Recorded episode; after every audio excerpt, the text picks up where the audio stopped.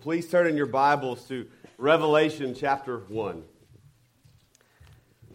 In Revelation chapter 1, we are closing out our uh, this introduction here to this letter written by the apostle John to the churches throughout Asia, to the local church at the time right after Christ had ascended into heaven.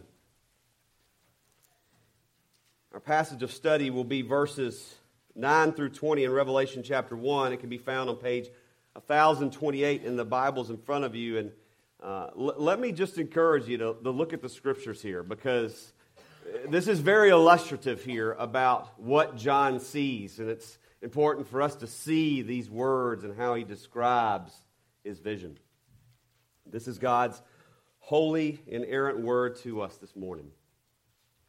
I, John, your brother and partner in the tribulation and the kingdom and patient endurance that are in Jesus, was on the island of Patmos on account of the word of God and the testimony of Jesus.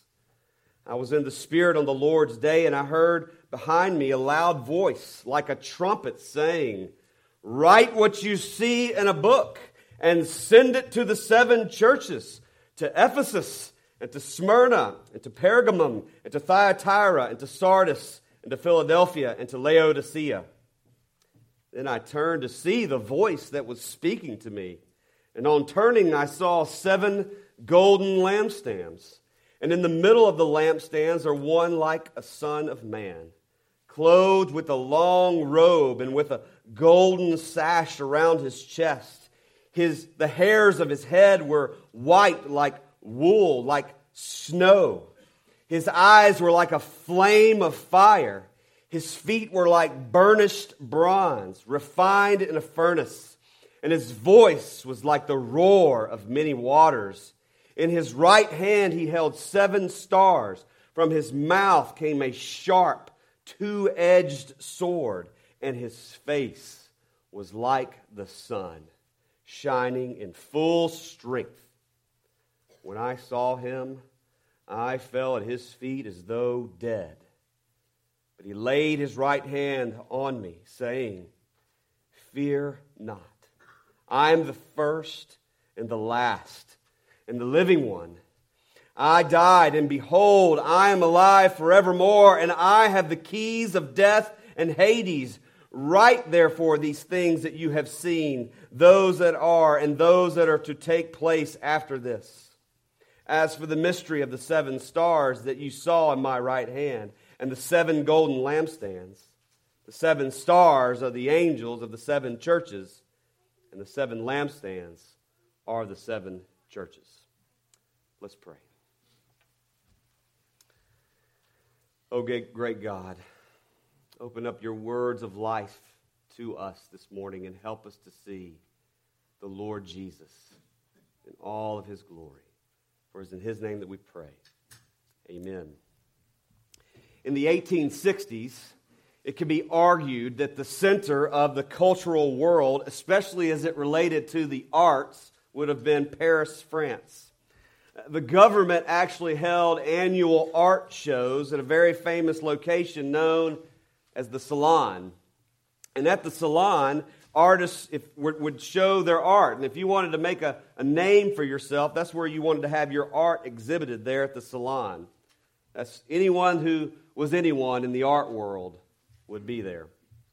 However, there were some artists who were, who were shunned from this particular uh, show uh, as the powerful academic elites of the art world uh, sought to make a name for themselves. These other artists kind of rebelled against that and wanted to do their own thing. These artists rejected the, the fine finish and detail and precision and very linear perspective on the world that most of the artists of their day aspired to.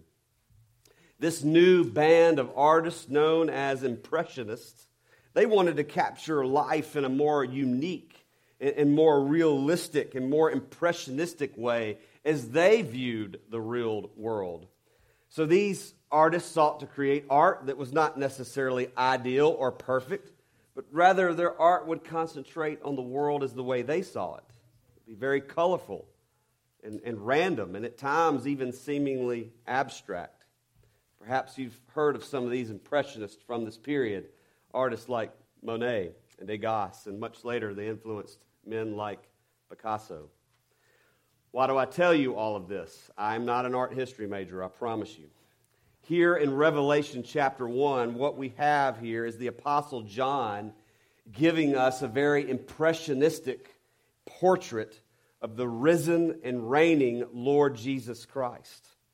And so, understanding this vision, much like understanding impressionistic art, is a helpful way for us to see this passage in a very realistic way. Not that we try to recreate in real life exactly what John saw here in his vision, but rather, John is trying to describe for us his vision in very powerful, vivid terms, very impressionistic terms to help us see this is what Jesus is like.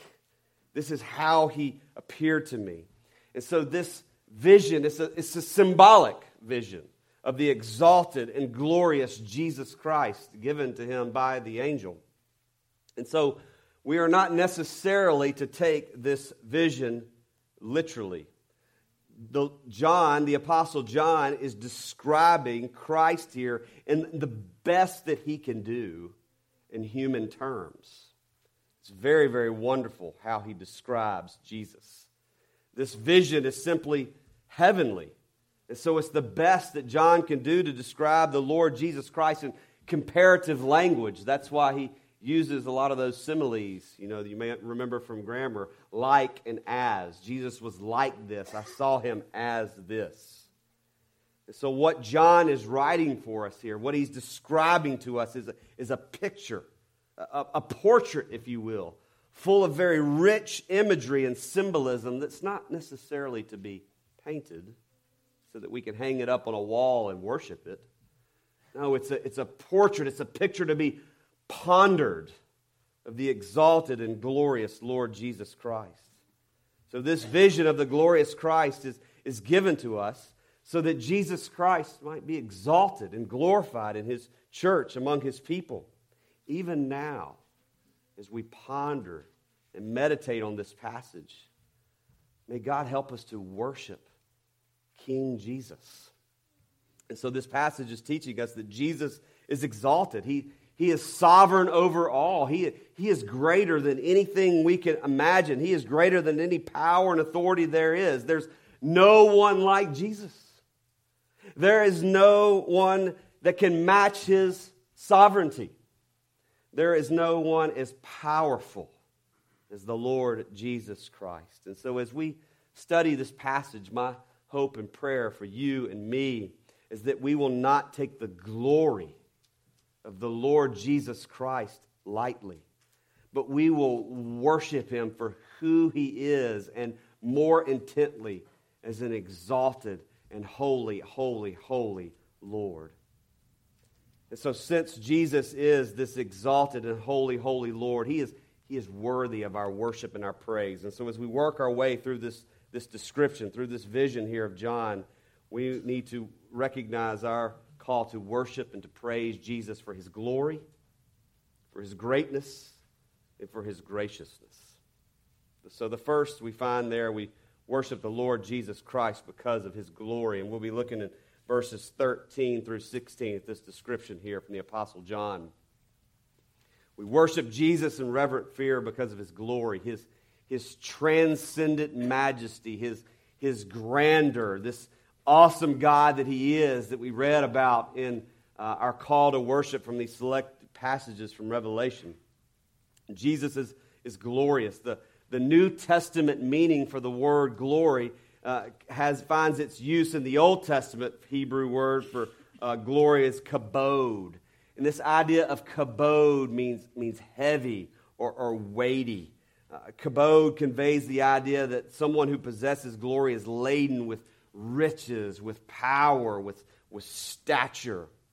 And here the Lord Jesus Christ appears to John in overwhelming glory. The, the weightiness of the glory of Christ was was heavy upon John as he saw him. He saw Jesus as transcendent.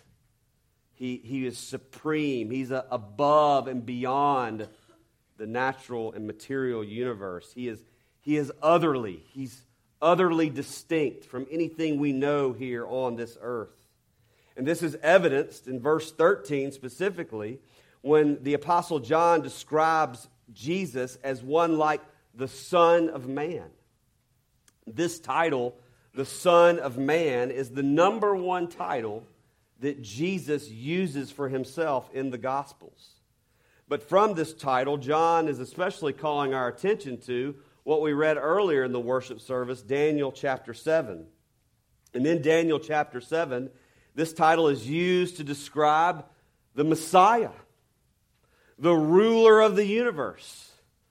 He is here, the Son of Man is divine and eternal and sovereign, and he has the ultimate authority. He is glorious. And so, this picture of Christ in Daniel chapter 7 and also here in Revelation 1 illustrates this power and majesty and transcendence and glory of Jesus. There is no person, no one that could possibly come as close to the awesomeness of who he is. And so John was using this title, the Son of Man, to describe the exaltation, the transcendence, the splendor of the Lord Jesus Christ that he was actually seeing. He was seeing a majestic Lord. He was seeing Jesus here in all his majesty, and he begins to describe that in great detail in verses 13 through 16.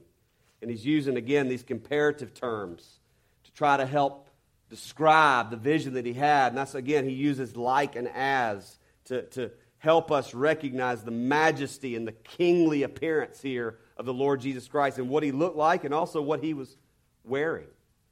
He seemed to be wearing very kingly and priestly apparel. The writer of Hebrews describes Jesus as a great high priest that always lives to intercede for his people. And so his clothes here tell us about who he is as our intercessor, our mediator between God and man, the great and majestic high priest. And so this physical appearance that John is describing here is amazing. Look in verse 14. His head and hair are described as being white as snow, like wool. Have you ever been out in the snow uh, after it is it's blanketed the land and the sun comes out? It's blinding. You, literally cannot see. It's so bright and, and glory, glorious. And this is, this is the type of whiteness, bright white glory that Jesus' hair was like. His eyes, there in verse 14, John describes them being like blazing fire or like a flame of fire. This is an image of purity and purification and piercing glory described by his eyes.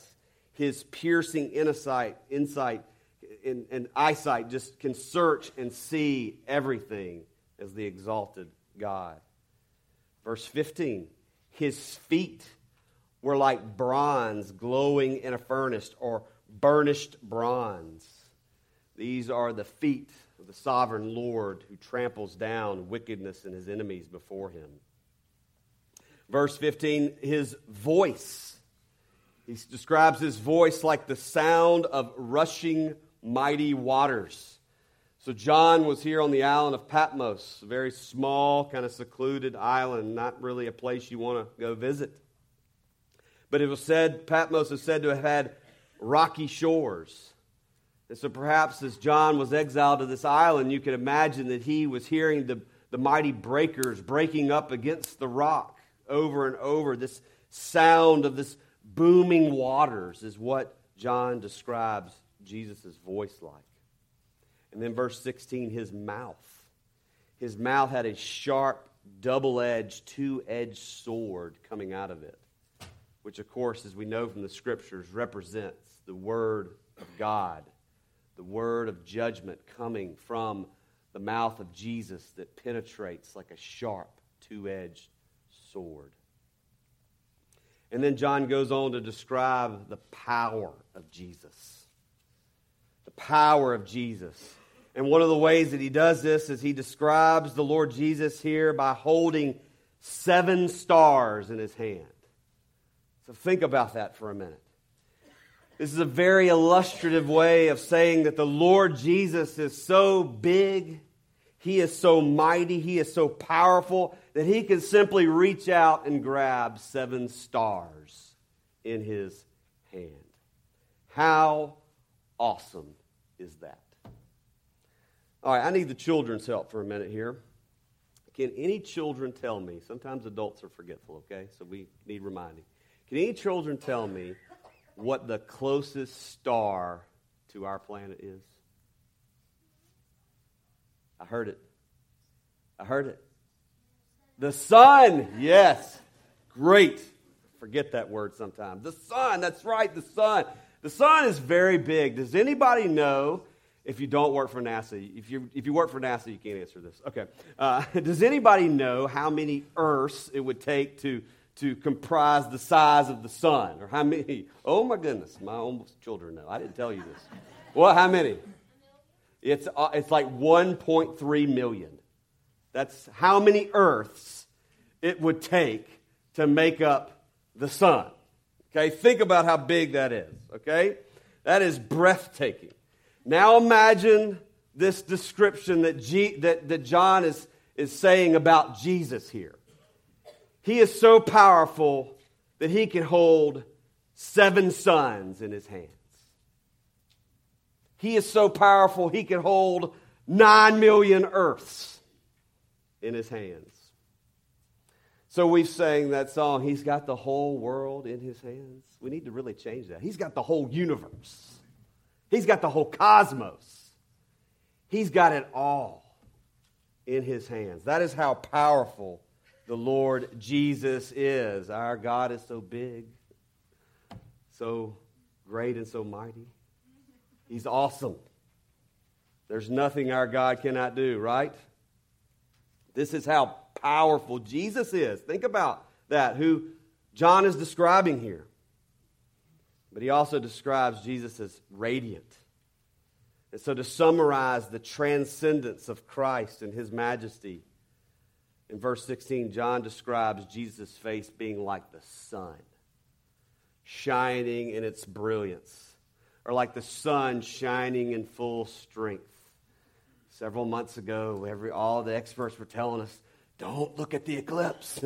You'll go blind. And then some of us did. I'm seeing spots. You know, they're right. it's, it's, it's that powerful. It's that bright. It's that majestic. The UV rays of the sun are just too strong for the unprotected eye. In the same way, this glorious, brilliant, majestic, radiant Christ that John was seeing was like the sun shining in full strength. Later in the book of Revelation, in chapter 21, Jesus is described as being the light of heaven. That in heaven there is no sun there is no flashlight. There are no lamps because the glory, the radiance of God gives it its brightness, its light, and the, and the Lord Jesus Christ, the Lamb, is its lamp. Think about that. In heaven, we'll be able to see because of this bright, radiant glory of Jesus illuminating the place.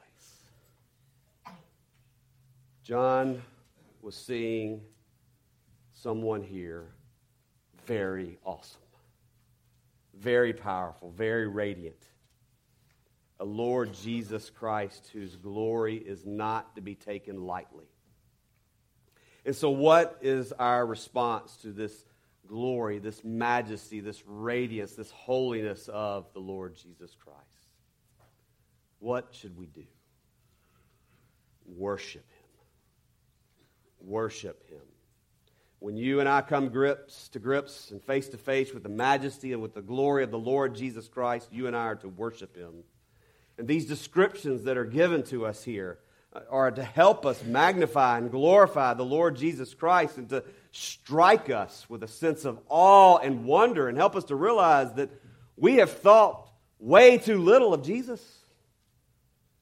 We have not thought of him as someone who is powerful enough to hold seven stars in his hands. And so our response should be that of John. Remember John. This is the Apostle John, the, the disciple whom Jesus loved, the scriptures say. He was considered a very special friend to Jesus. And yet, what was his response to this Savior that he saw in verse 17? It says, He fell at his feet as though dead. Why does he do this? Why does he fall down prostrate here before Jesus? It is out of worship. Out of worship. The picture that we often have in our mind of Jesus being a, a, a, gentle and meek and mild man is not the Jesus that is depicted here in Revelation chapter 1.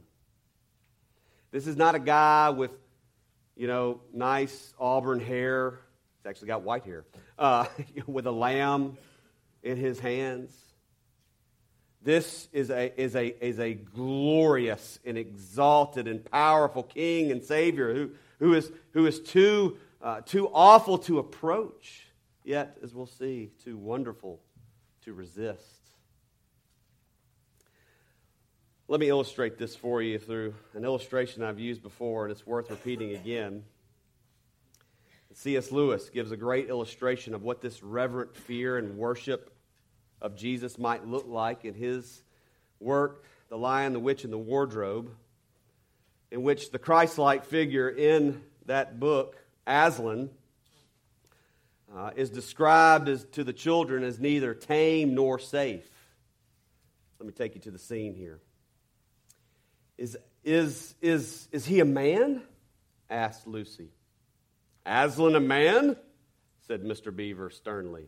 Certainly not. I tell you, he's the king of the wood, the son of the great emperor beyond the sea. Don't you know who is the king of beasts? Aslan is a lion, the lion, the great lion. Ooh, said Susan. I thought he was a man. Is he quite safe. I shall feel very rather nervous about meeting a lion. That you will, dearie, and make no mistake, said Mrs. Beaver. If there's anyone who can appear before Aslan without their knees knocking, they're either braver than most or else just silly. Then, is, then he isn't safe, said Lucy. Safe, said Mr. Beaver. Don't you hear what Mrs. Beaver tells you? Who said anything about safe? Of course he isn't safe. But he's good. He's the king, I tell you. I'm longing to see him, said Peter, even if I do feel frightened when it comes to that point. That's right, son of Adam, said Mr. Beaver, bringing his paw down on the table with a crash that made all the cups and saucers rattle, and so you shall. Of course, he is good but he is great. He is the great king and glorious. Secondly, in this passage, we notice that Jesus is also great. He has a greatness that's beyond anything we could ever imagine. He is described here as the one who is sovereign and who is powerful over the cosmos. And in verse 17, Jesus says that he is the first and the last. He is identifying himself essentially the same way he did back in verse 8, where he says that he is the Alpha and the Omega. That is the first and last letters of the Greek alphabet. And what he is saying here is that he is the Alpha, he's the creator of the cosmos. But he is the Omega, he is the one who will, who will consummate and complete all things. He is sovereign over the past, the present, and the future. And he says in verse 18, that he has the power over life and death. He says, I hold the keys of death and Hades. Death is a state that we're all destined for, right? And Hades is a place in the scriptures. And he is sovereign over both. Both submit to him. He has power over both of them. What happens beyond death and life belongs to him. He wins. He gets the victory. He is the one who has absolute sovereign power and final say over this world and over this cosmos. and He has the power to give life and the power to destroy. Jesus is described here as eternal.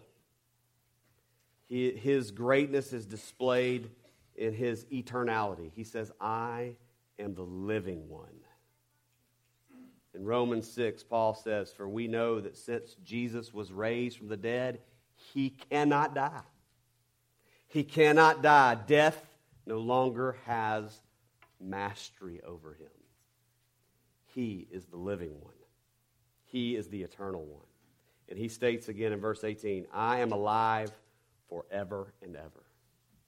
There's no time limit on the Lord Jesus' life. He is the King eternal. He lives forever. He does not expire. He is immortal. He is unchangeable. He is indestructible. And so, again, how do we respond to all this? We worship. We worship Him. We bow down before Him, but we also trust Him. We can trust and believe this wonderful Savior because He's the first and the last. He is the living one. He is the one who holds the keys to death and Hades. He will finish what He started.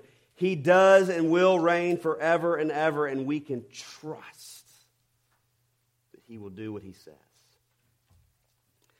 Finally, we worship this glorious, holy Lord Jesus because He is gracious. He is gracious.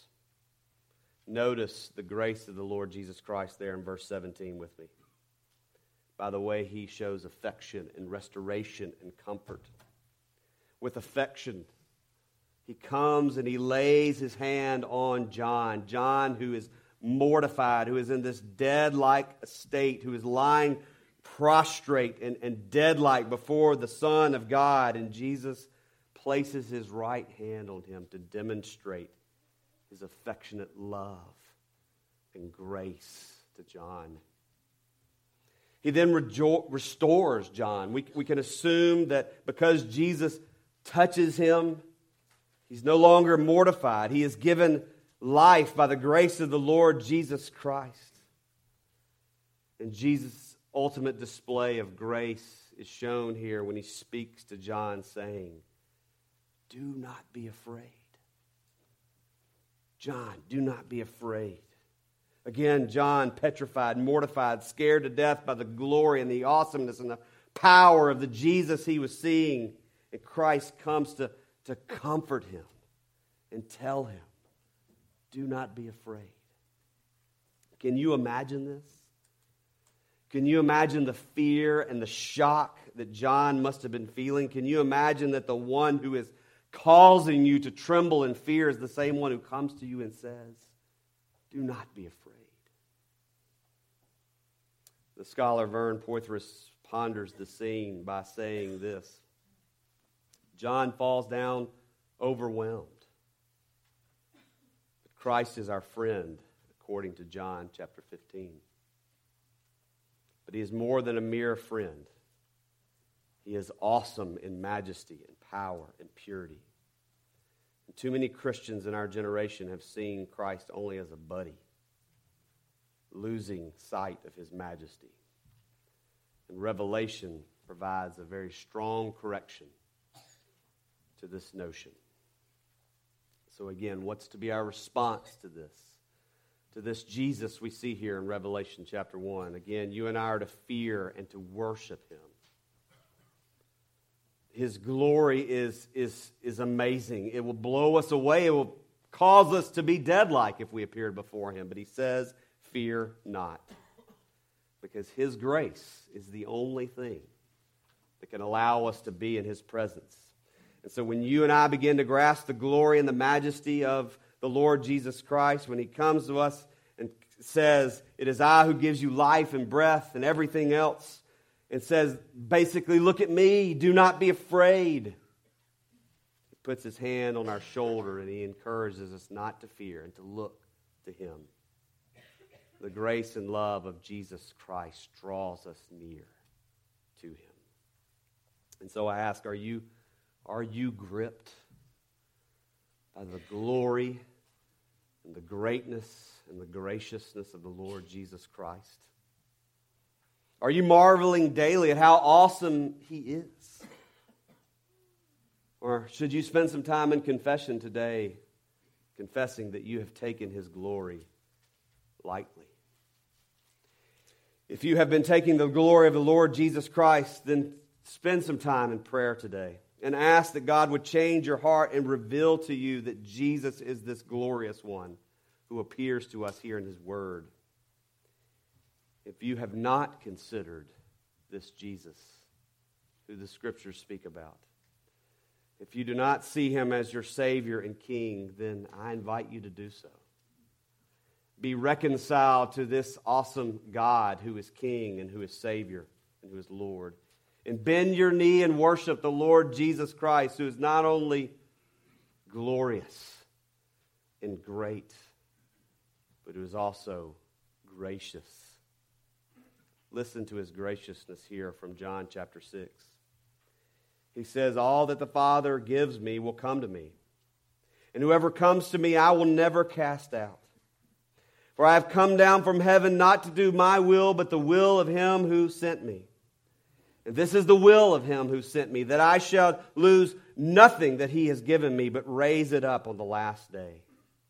For this is the will of my Father, that everyone, everyone who looks to the Son and believes in him should have eternal life. And I will raise him up at the last day, our Lord says. May God help us to look to the Son. Let's pray.